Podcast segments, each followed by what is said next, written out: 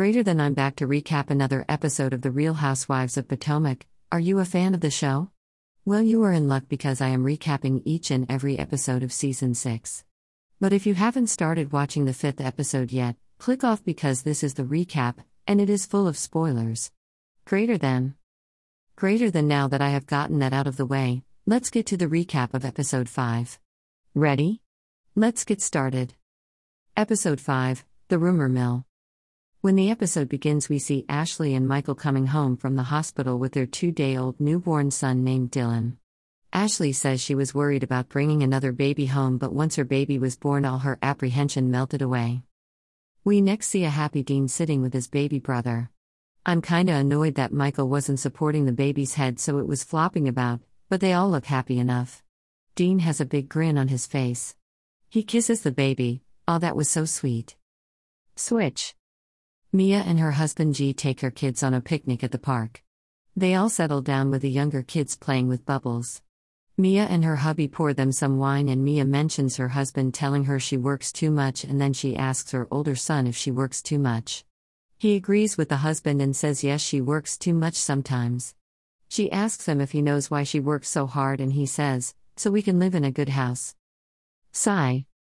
She tells him that it is not just about the house. She says she works hard so they do not have to long for the things she didn't have growing up. But Mia, you didn't have a mother growing up. Wouldn't it be a shame if that is how your children end up feeling? I'm not being trying to be judgmental. I'm one of those mothers who worked like the new slave on the plantation to give my children an existence, only to be reminded that there were times I wasn't there.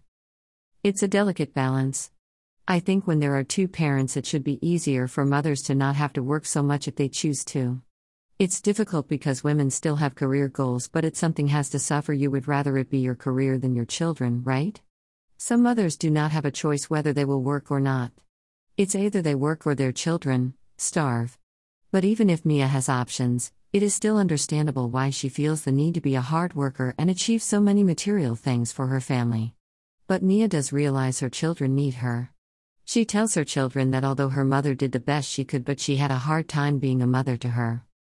I kinda can relate to Mia, except I had a grandmother who tried to be there for me, not a mother who came and went, so I didn't go into the foster care system, but still have a lot of mommy issues.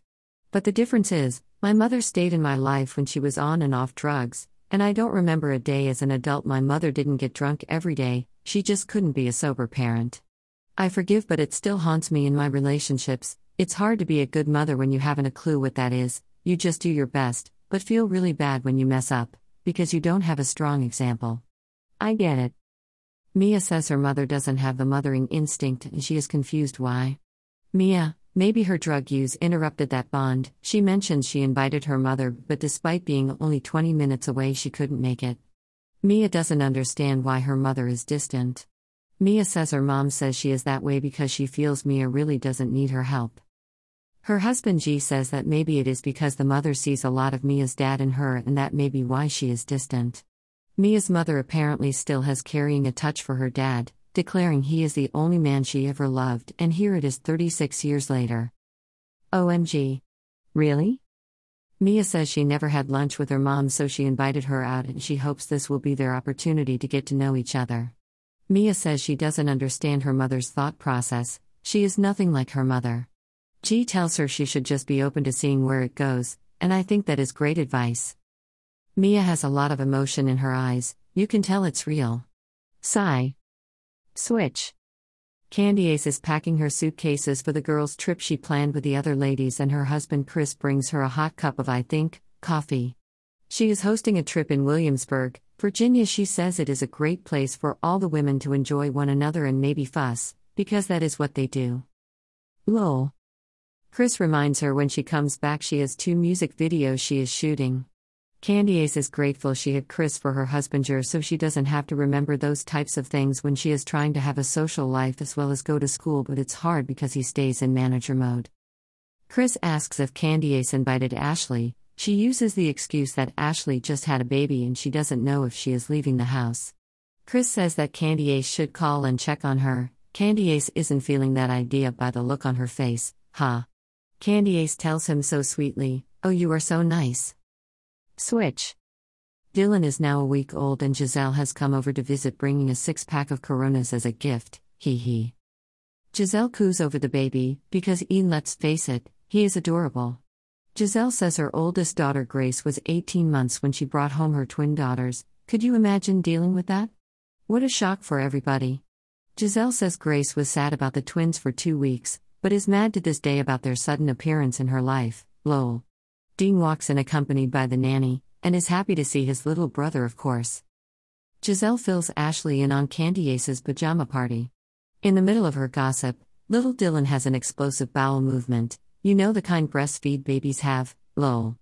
Ashley's eyes get larger when she realizes she has poo on her hand from holding the baby. Giselle is like, oh my god, I need to go. She calls for help from the nanny. Ha! When the nanny brings the baby back and hands him to Ashley freshly cleaned and swaddled, Giselle and Ashley exchange stories of pooping while in labor with their babies. Gross. In her confessional, a producer asks Giselle if that was why she and Jamal divorced, because he witnessed her poop during delivery and it freaked him out. Giselle laughs hysterically and says, he couldn't handle it. The man didn't want to be with me anymore. Giselle asks Ashley if she has been invited on Candiace's girls' trip. Ashley is like, what trip? Lol. In her confessional, a producer asks Candiace, who is rocking a fabulous turquoise head wrap, why didn't she invite Ashley on the trip?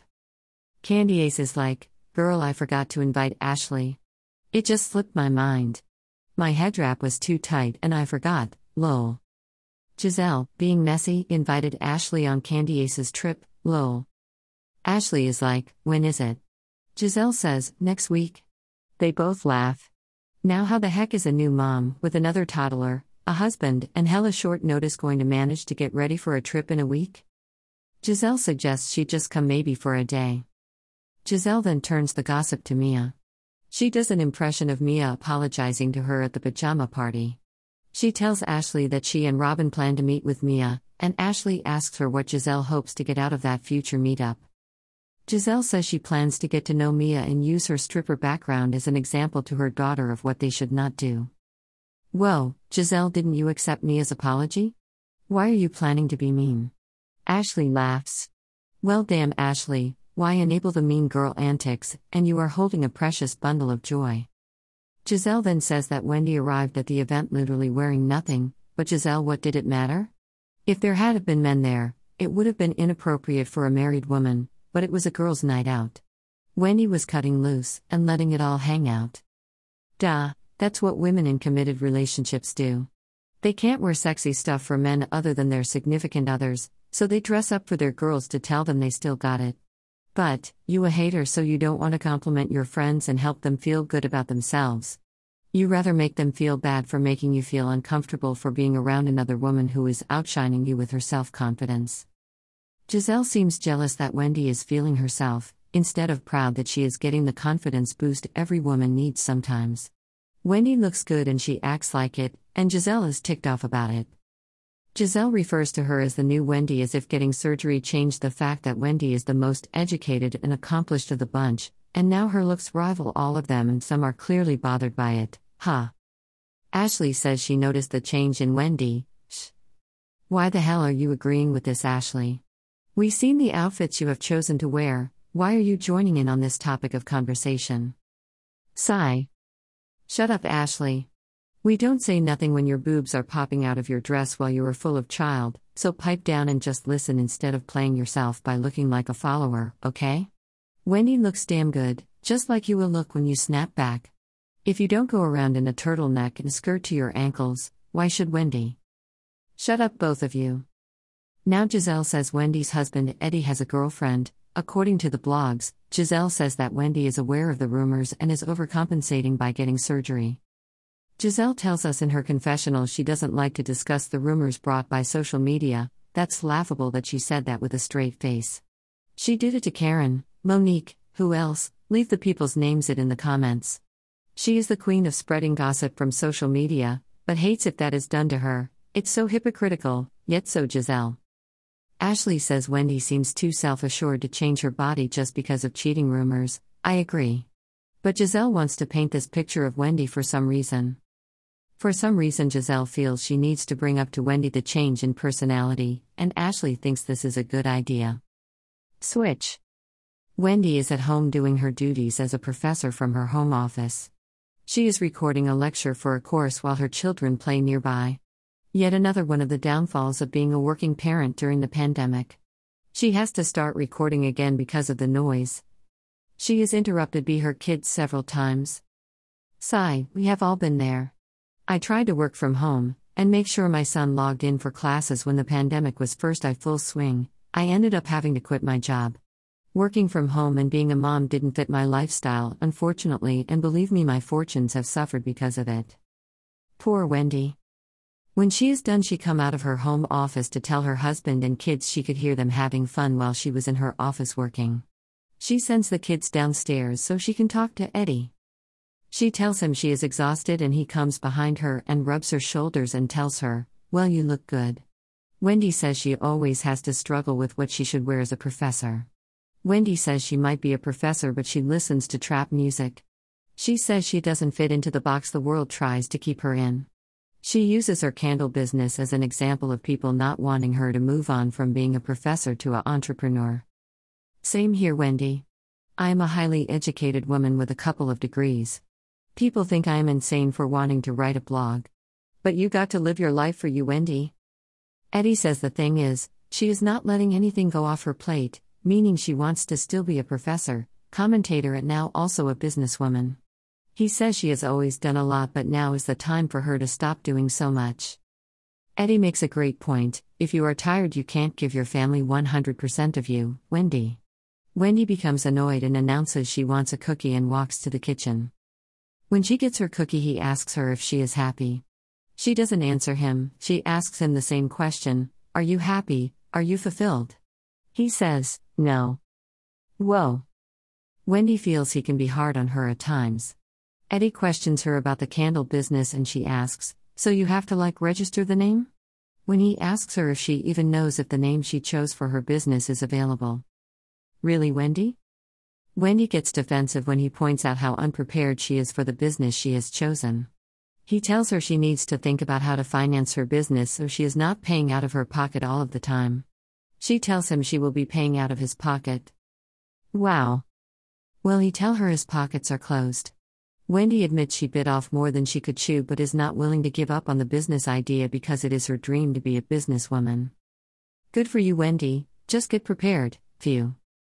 Switch. Giselle arrives at the bar prepared to meet Mia and Robin for drinks. Candiace's girls' trip.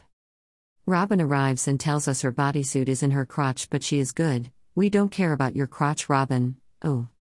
They order drinks and appetizers and wait for Mia to arrive.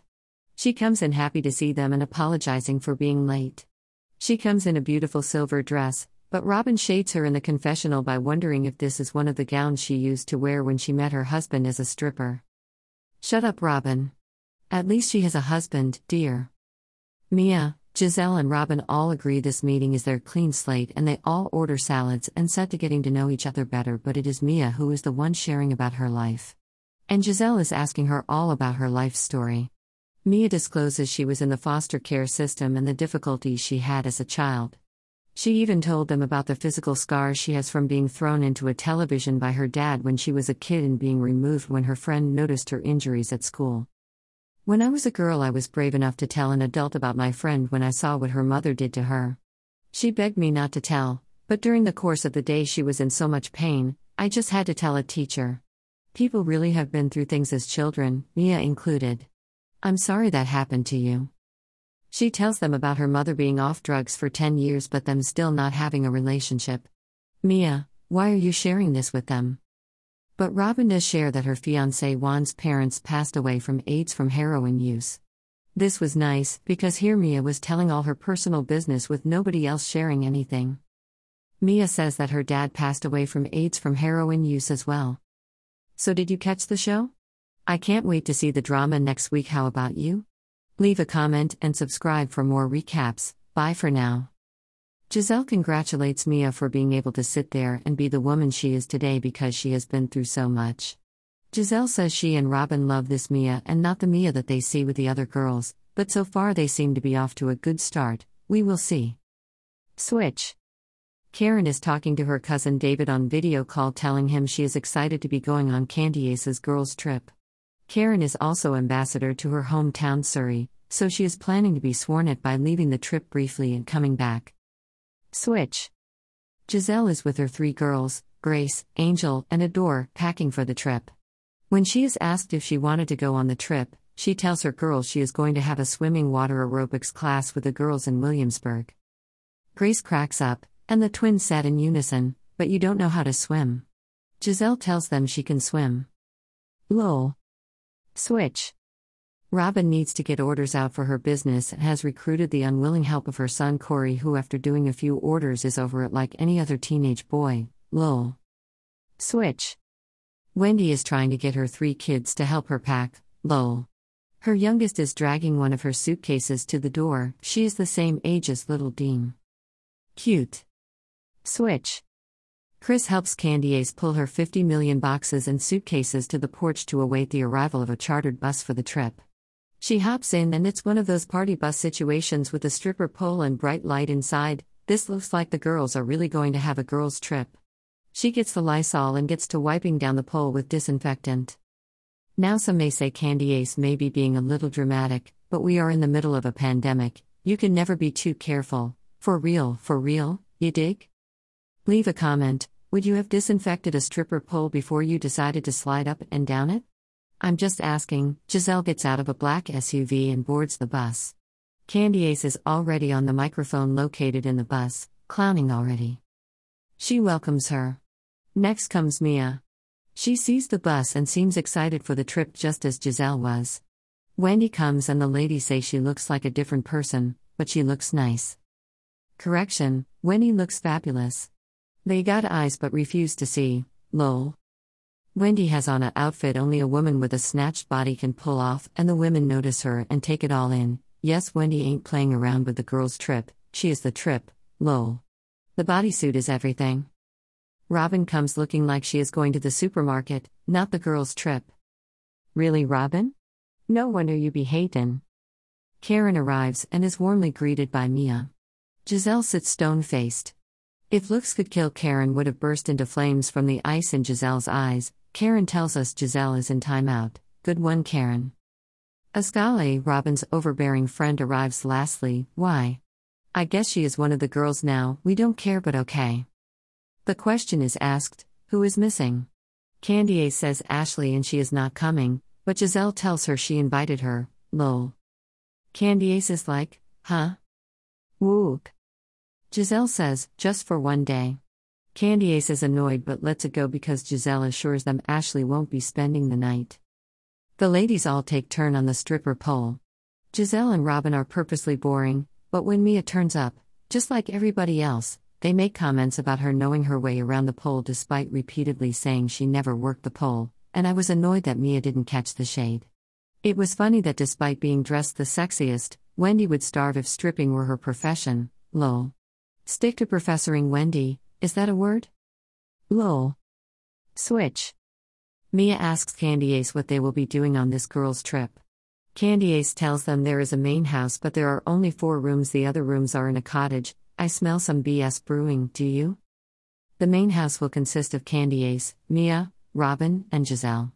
The four women clap like they are among middle school friends, lol. I guess the cottage are for the stepchildren of the bunch Wendy, Askale, and Karen. They keep saying that Mia is with the cool people after Mia remarks that she made it to the main house. We don't care. It looks like the other two are just happy to be included. Karen knows she is just making up to Candiace, and Askale is a tag along, but Wendy has a look on her face, she is visibly upset. Candiace banished her to the lesser house. Poor Wendy. Giselle brings up the meeting with Robin and Mia over drinks. It was a great night, and the slate is wiped clean between the three ladies. Candiace also mentions Karen will have jawned off to her swearing in ceremony to become ambassador to Surry County, Virginia. She says because of the pandemic, attendance is limited and she is only inviting Mia and Wendy. In her confessional, Giselle mentions that last year, Karen and Wendy didn't get along and now they are the best of friends. It's called being grown women, Giselle. Maybe it would serve you well to let things go as well so you wouldn't act so mean. Next.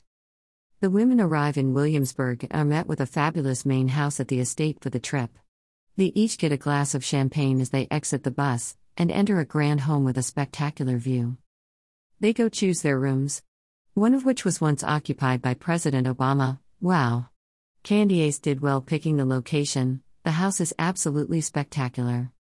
They all go downstairs to partake in a wonderful spread awaiting them. The food looks good, and Giselle is the first to notice the grub and snatch up a plate and got to selecting. The fruit looked bright. OMG, the food on a buffet table of fine linen looked very tasty. I had to take a break and grab a snack from my dingy looking kitchen to eat in my bathrobe on my comforter that smells of gain. Lol. The women already chose rooms, but Giselle whispers to Robin that she wished she was upstairs with her, so Robin kicked Mia out of the room and told her she was now going to take her room instead. What the hell? It was typical mean girl behavior, the things we are used to from Giselle and her sidekick Robin, but it was still triggering.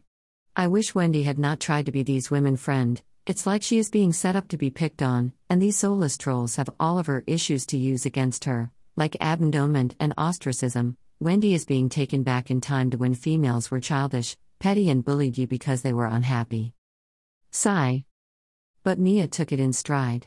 Candiace points out to Mia that she just got bullied, but she continues eating her food. She is unbothered and smacking away. That's it, Mia. Never let the mean girls see you sweat. She tells Robin, if you want the view, you can have it, she says, as long as she is in the main house. Sigh. This is some BS. Giselle has gotten her energy from Robin's relational aggressive move towards Wendy. She says she wants this trip to be nice and fun. We bet you do, Giselle. She asks if anyone would like to apologize to anybody else before the trip gets started. Nobody speaks but the newbie Askale, who by now I wonder why she keeps inserting herself. She asks if apologies are due. Girl, wasn't nobody talking to you? You see, nobody else said anything, but here is Askale piping in just in case we forgot she was there. Karen eventually looks up from her food and asks Giselle, Are you talking to me? When she notices Robin and Giselle watching her chew, waiting, low. Karen says she is waiting for an apology from Giselle, and I cracked up. You already know that is not happening. Giselle wants an apology for Karen lying about her and her family, namely Jamal and his cheating rumors.